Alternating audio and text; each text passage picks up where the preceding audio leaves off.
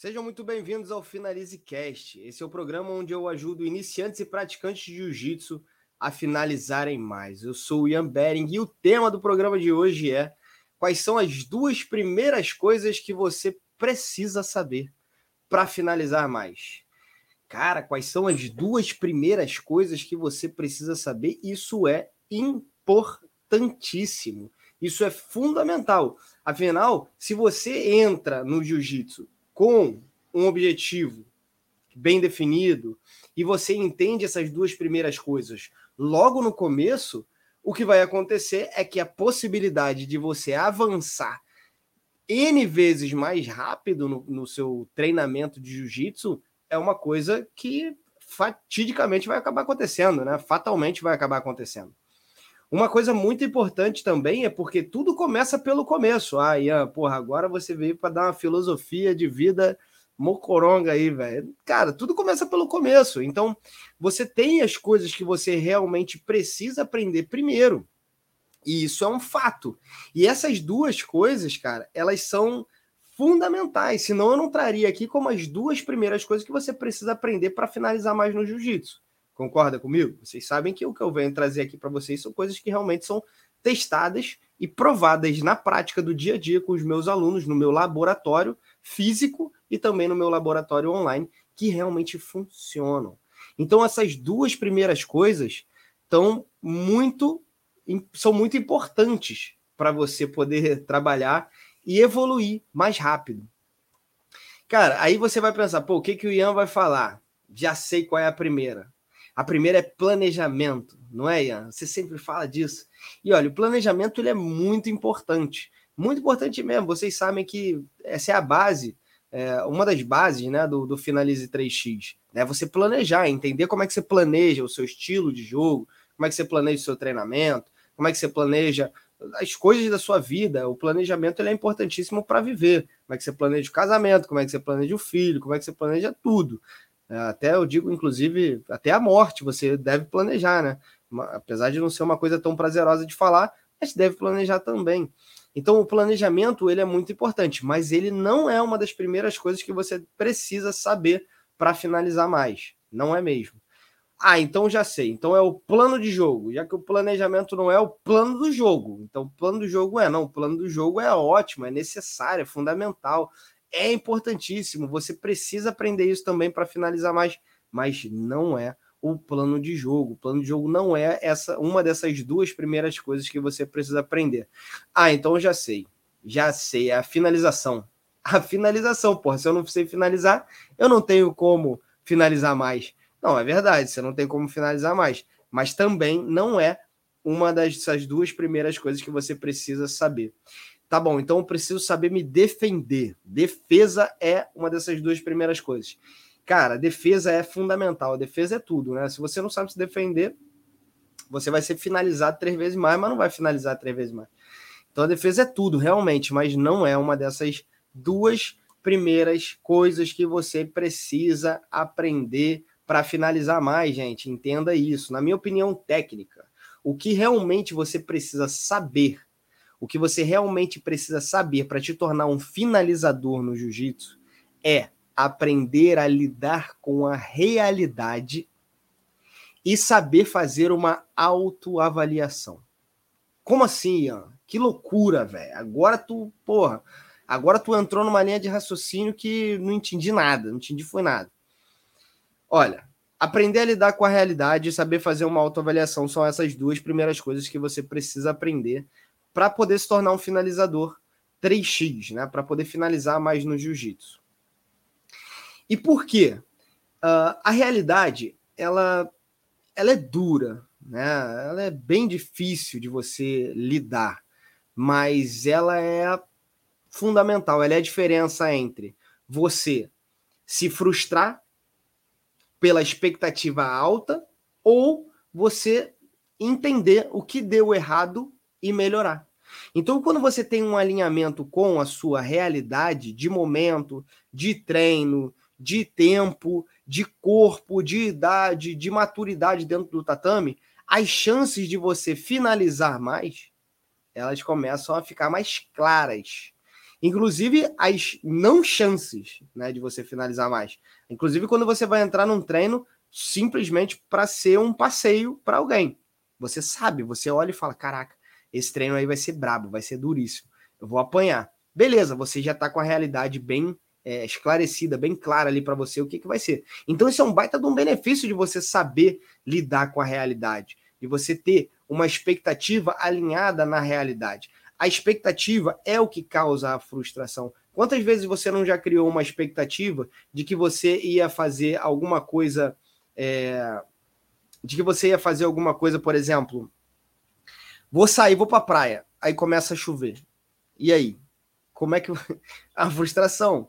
E beleza, essa é uma frustração boba, mas existem várias frustrações que podem nos derrubar, que podem fazer com que a gente, cara, fique deprimido, que podem fazer com que a gente desista.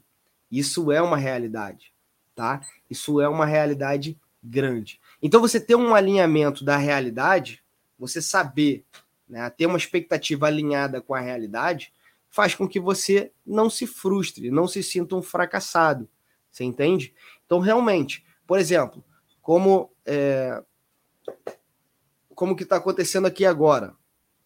Tem um cidadão aqui chamado Marcos Vinícius Faria, que está deixando uma, uma centena de comentários aqui. É um cara que deve estar tá de cueca em casa, na sua cama, né?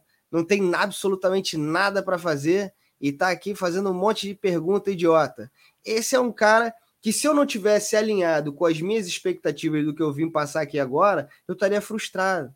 Eu estaria frustrado, estaria puto, mas não tô. Eu sei que é só mais um cara aí no Facebook. Como eu sempre falo para você, Facebook é uma loucura, velho. Vem gente de tudo quanto é lugar. Tem gente maravilhosa aqui, como o Marcelão, tem vários outros caras que sempre estão na audiência aí, que sempre estão comentando, vendo ao vivo ou depois. Mas, cara, sempre vai aparecer uma alma penada aqui no Facebook para poder tentar tirar a gente do sério. E é verdade. Mas a expectativa ela está bem alinhada com a realidade. E a outra coisa que você precisa saber qual é é o ter um autoconhecimento sobre você. Ter um autoconhecimento sobre você. E qual é o autoconhecimento? Pô, você entender o seu biotipo, você entender sobre a tua envergadura, você entender sobre as suas valências físicas mais competentes porque você entender sobre isso vai te ajudar a finalizar mais? Porque você vai conseguir criar um jogo que faça sentido para o seu corpo. Você entende? Um jogo de jiu-jitsu que faça sentido para você, que te proporcione se tornar mais finalizador na hora que você está treinando. Então, realmente, isso aí é interessantíssimo. Agora, uma coisa também importante de você é, entender é que se você não lidar bem se você não lida bem com a realidade, as frustrações elas vão ter peso 10 aí para você.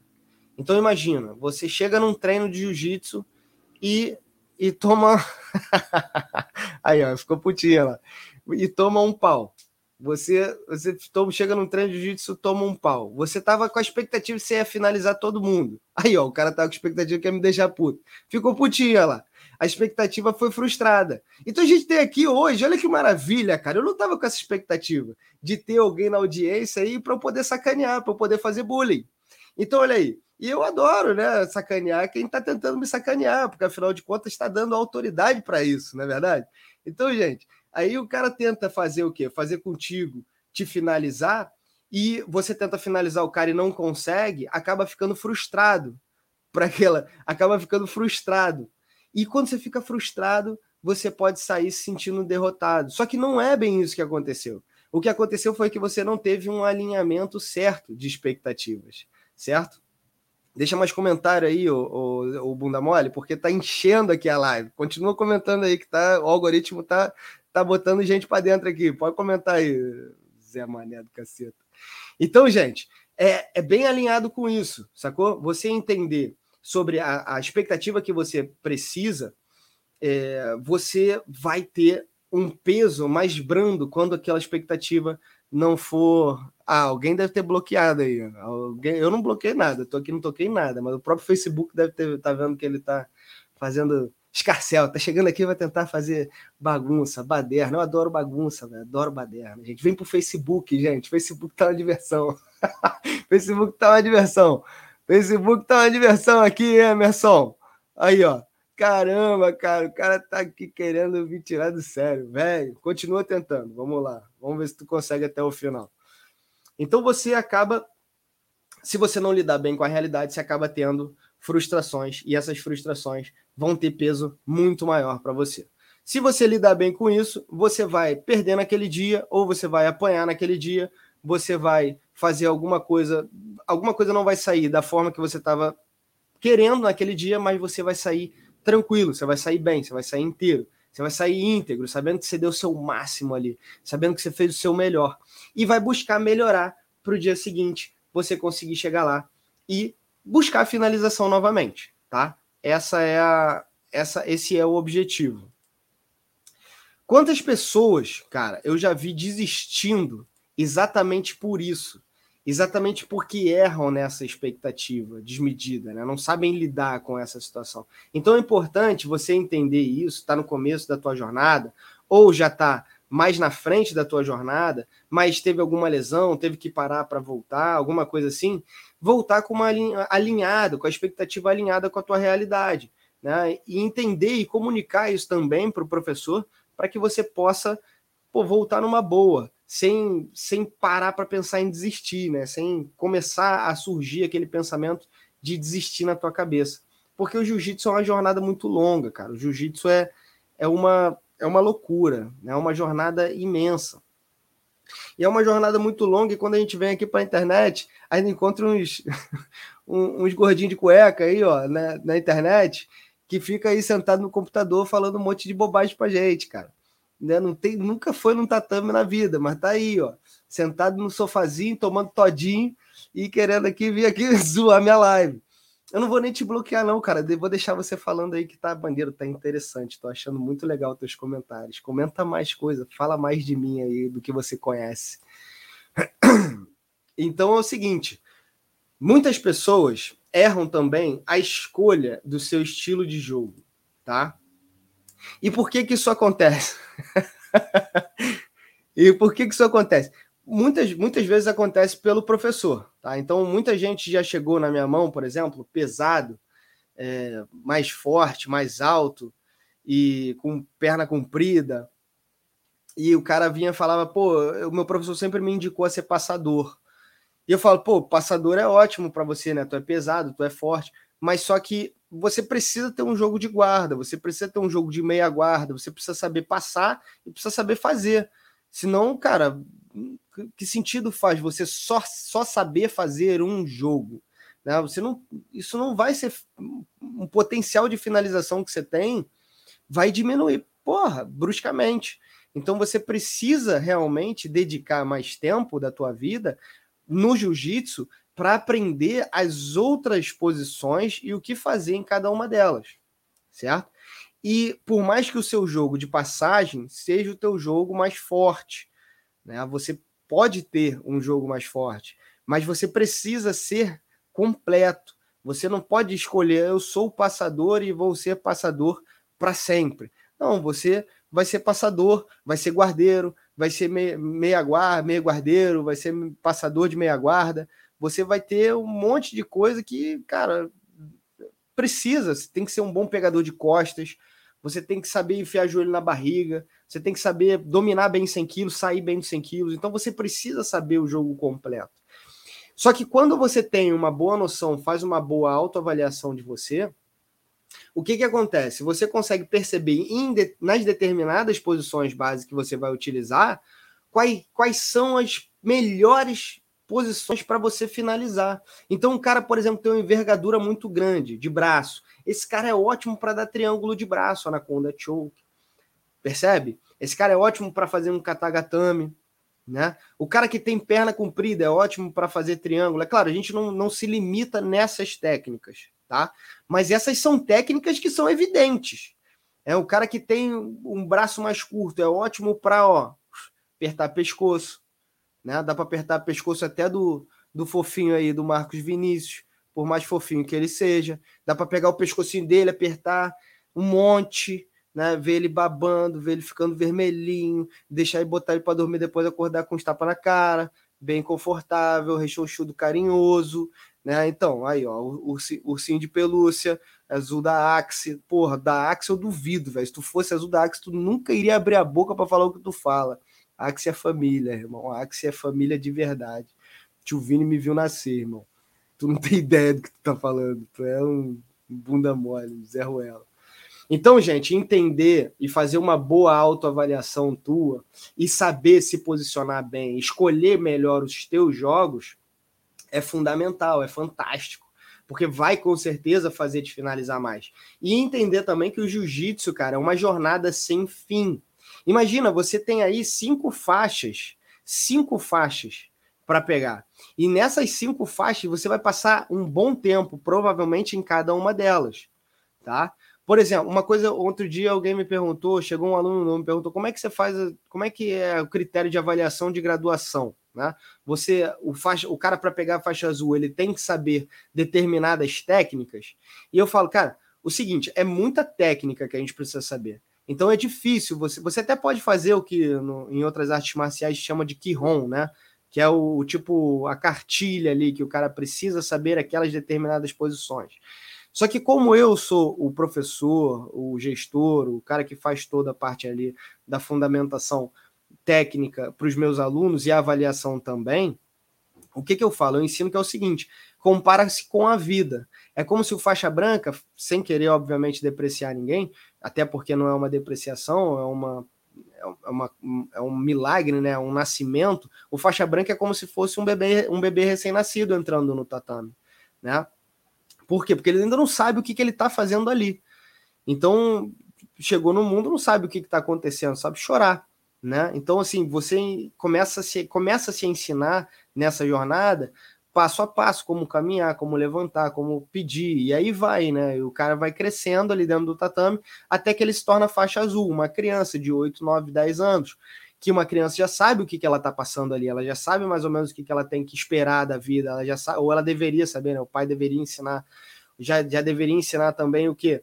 É, como, se, como ser educado, como pedir, como falar, como se posicionar, como chegar nos ambientes. Então, tipo, faixa azul, ele já sabe essas paradas.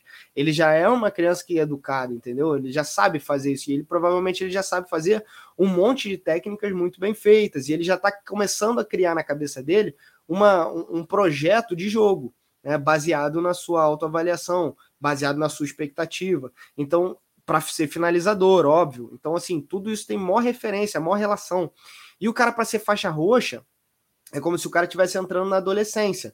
Ele chegou ali na, na adolescência, o que, que, acontece? Ele começa a ter hormônios, ele começa a ter outras vontades, ele começa a ter outras intenções, outras ideias mais maduras, de gente mais velha. Ou seja, ele já começa a enxergar o faixa marrom e o faixa preta como uma realidade próxima. O adolescente ele já começa a olhar o adulto como uma realidade próxima. Ele já começa a ver o quê? Caraca, tem que sair para trabalhar. Antes a criança nem via que tinha que sair para trabalhar, só sentia falta do pai e da mãe. Agora o adolescente ele já começa a ver, caraca, tem que trabalhar para caramba para trazer comida para dentro de casa, para pagar as contas. Ou seja, o faixa roxa é isso, essa é a jornada. E aí e já sabe fazer tudo bem feito, né? E já tem o seu projeto de jogo validado e está explorando e crescendo dentro de cada uma dessas linhas né, de, de correlações, né, de finalização, buscar finalização na guarda, buscar finalização na passagem, buscar finalização e uma série de outras alternativas, né, sempre buscando a finalização. É, exatamente. A galera tem uma galera que me acompanha que está na adolescência, tem outra galera que ainda está mais infantil, ainda faixa azul, ainda não consegue perceber todas essas nuances. E o que, que é o marrom, Ian? O marrom, cara, é o cara que já é pai de, é, pai de família não, mas é o cara que já começou, já foi morar sozinho.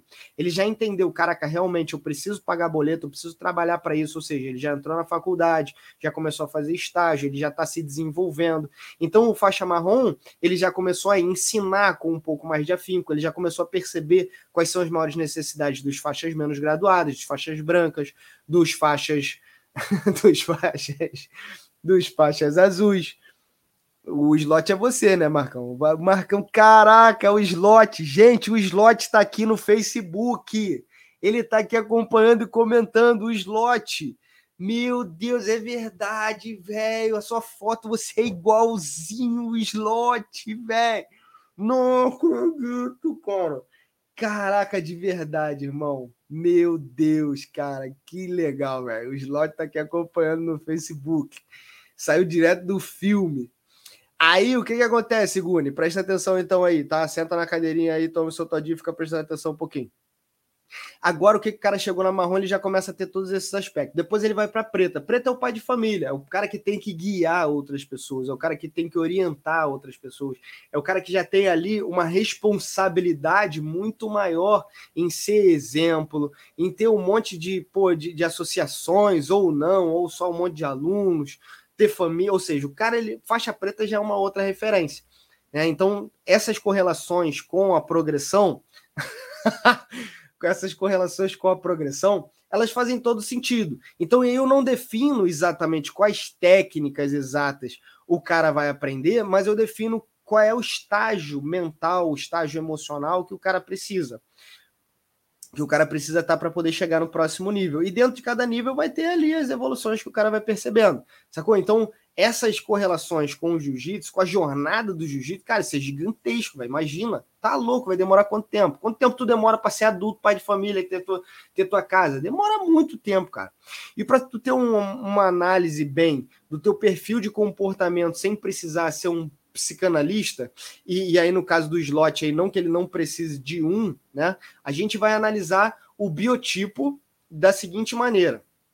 São três tipos de biotipo que a gente vê na, nos estudos científicos, tá? Que é o ectomorfo, o endomorfo e o mesomorfo, tá? Que são as pessoas mais leves, mais magras, as pessoas mais é, com um porte atlético maior e as pessoas mais acima do peso, mais, mais fortes, mais é, gordas, maiores, assim, que tem aqueles aspectos maiores. Tá? Então a gente tem que avaliar o que? O peso, o comprimento e a envergadura. Quando você começa a analisar essas partes, já aprendeu a ter uma expectativa boa, ideal dentro da realidade, já entendeu o que, que você precisa analisar do seu biotipo, você começa a ficar, de certa forma, mais, cara, entender melhor como é que você pode fazer um jogo mais finalizador.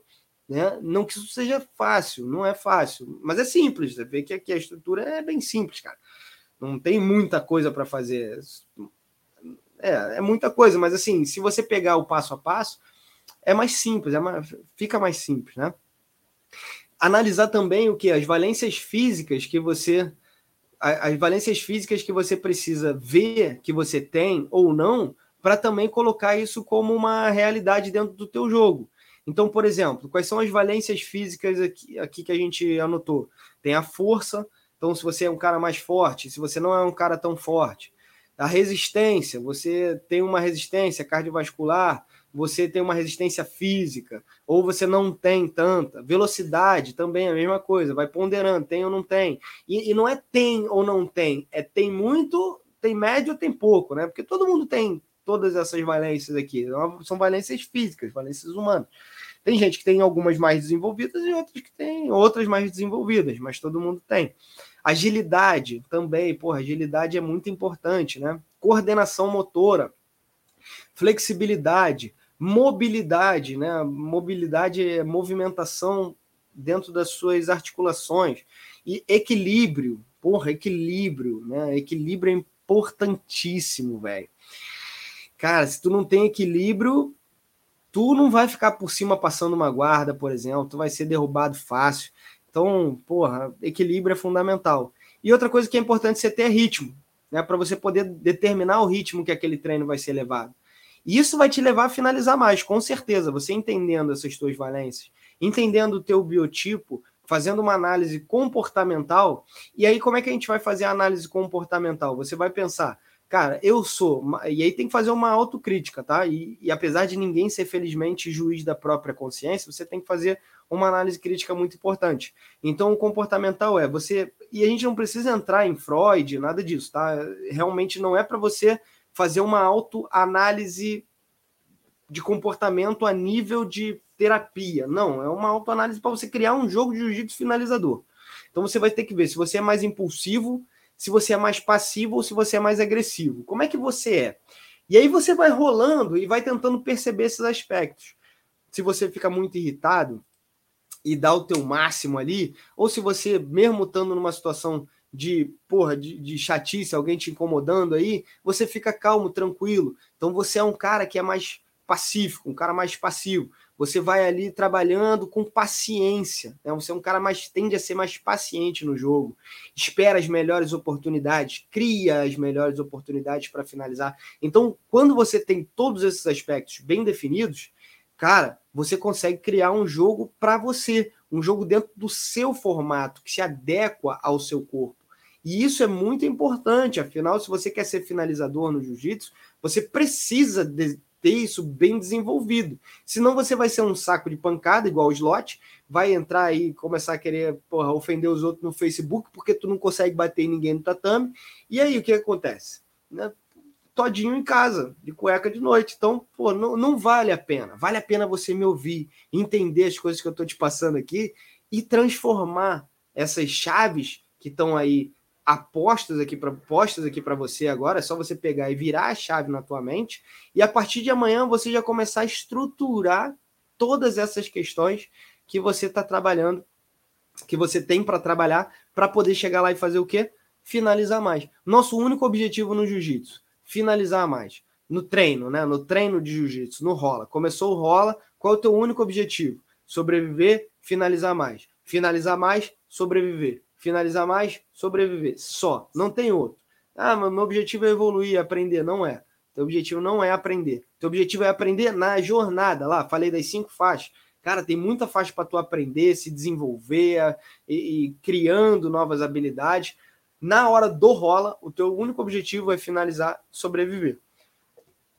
Beleza, minha gente? E com isso você vai aprender o que? As duas primeiras coisas que todo mundo precisa aprender para finalizar mais alinhamento de expectativa, saber alinhar as expectativas. Isso é difícil, cara. Muito difícil mesmo. As pessoas podem falar, ah, isso é fácil. Não, não é. É difícil, cara. Saber alinhar a expectativa é complicadíssimo.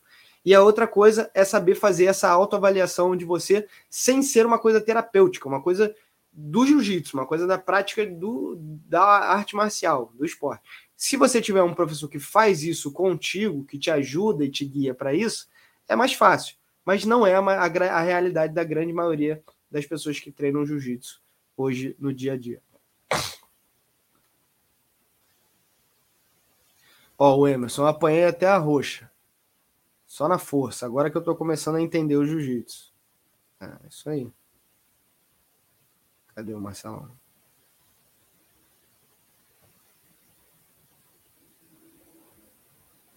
Ó, vamos lá. Quem treina precisa de suplemento na alimentação? E quando entra o equilíbrio mental? Né? Essa é uma pergunta muito interessante. Quem treina precisa de suplementa, suplemento né, na alimentação? Olha, eu não sou um especialista, mais uma vez, nessa, né, esses temas quando entra, onde eu não domino, não sou especialista, não sou formado, nem estudioso sobre o tema, eu sempre começo assim, porque eu não sou um especialista. Eu já vivi e vivo há muitos anos isso, então assim, já passei por muitas experiências é, já provavelmente já fui rato de laboratório várias vezes nessas situações. Mas a, o suplemento alimentar ele é quando você a tua alimentação ela não é suficiente, tá? Então aí entra o suplemento alimentar. Então, por exemplo, você está fazendo exercício, está é, tá tendo um porra, um estresse corporal muscular muito alto, muito grande. Aí você tenta se alimentar. Os sais e minerais, os nutrientes, só da tua alimentação, eles não, não, não bancam todo o teu desgaste. Então o que, que você faz? Você suplementa. Né? Aí você usa aí, e aí eu não sei, aí tem que ir no nutricionista mesmo para saber.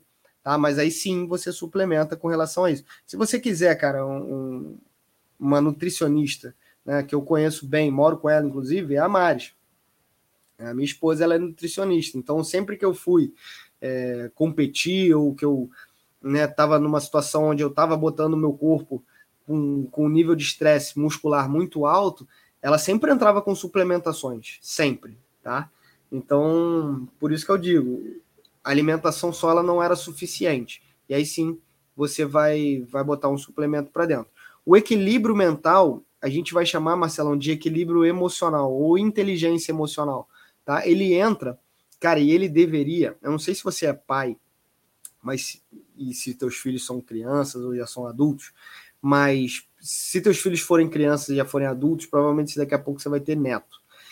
Cara, os netos, apesar de ser avô, eu não sei, não sou avô, né? Mas eu vejo minha mãe e meu pai, cara, são avós e são, assim, uns babões, velho. Mas a gente tem que entender o quê?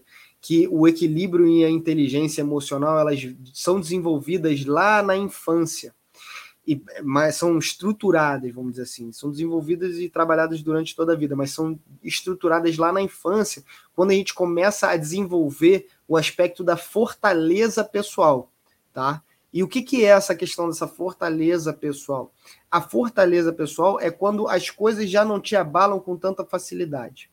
Você fica uma pessoa mais forte. Então, por exemplo, a inteligência emocional entrando quando você é criança, você não sofre tanto quando vai para o colégio novo, quando se muda, quando, porra, é, sei lá, o pai deixa com a mãe, a mãe deixa com o pai, se forem pais separados quando vai viajar e sente saudade, isso já não te abala tanto, né? Você não sofre tanto, não que você não sinta, sente, porque sentimento não tem como controlar, mas você não sofre tanto, entende? Então isso deve ser construído lá nos quatro, a partir dos quatro anos você já tem que estar tá começando a, a inserir essa fortaleza né, emocional na criança para que ela se torne um adulto forte, entendeu?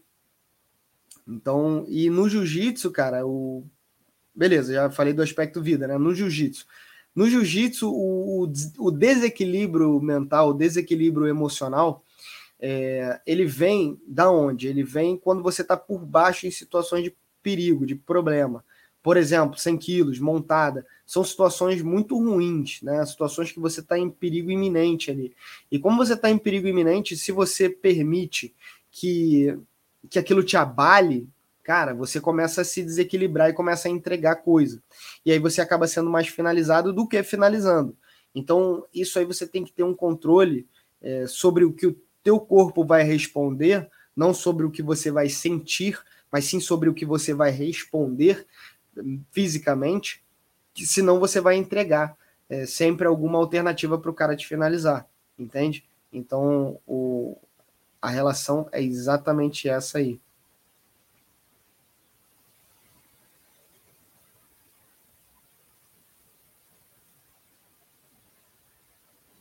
Oh, boa. Olha aí, mais uma pergunta. Alimentação. Vejo muitos atletas aderindo à dieta vegana. Realmente tem resultado ou é modinha? Cara, essa pergunta aí, Emerson, eu não sei te responder, irmão. De verdade. Não sei, cara.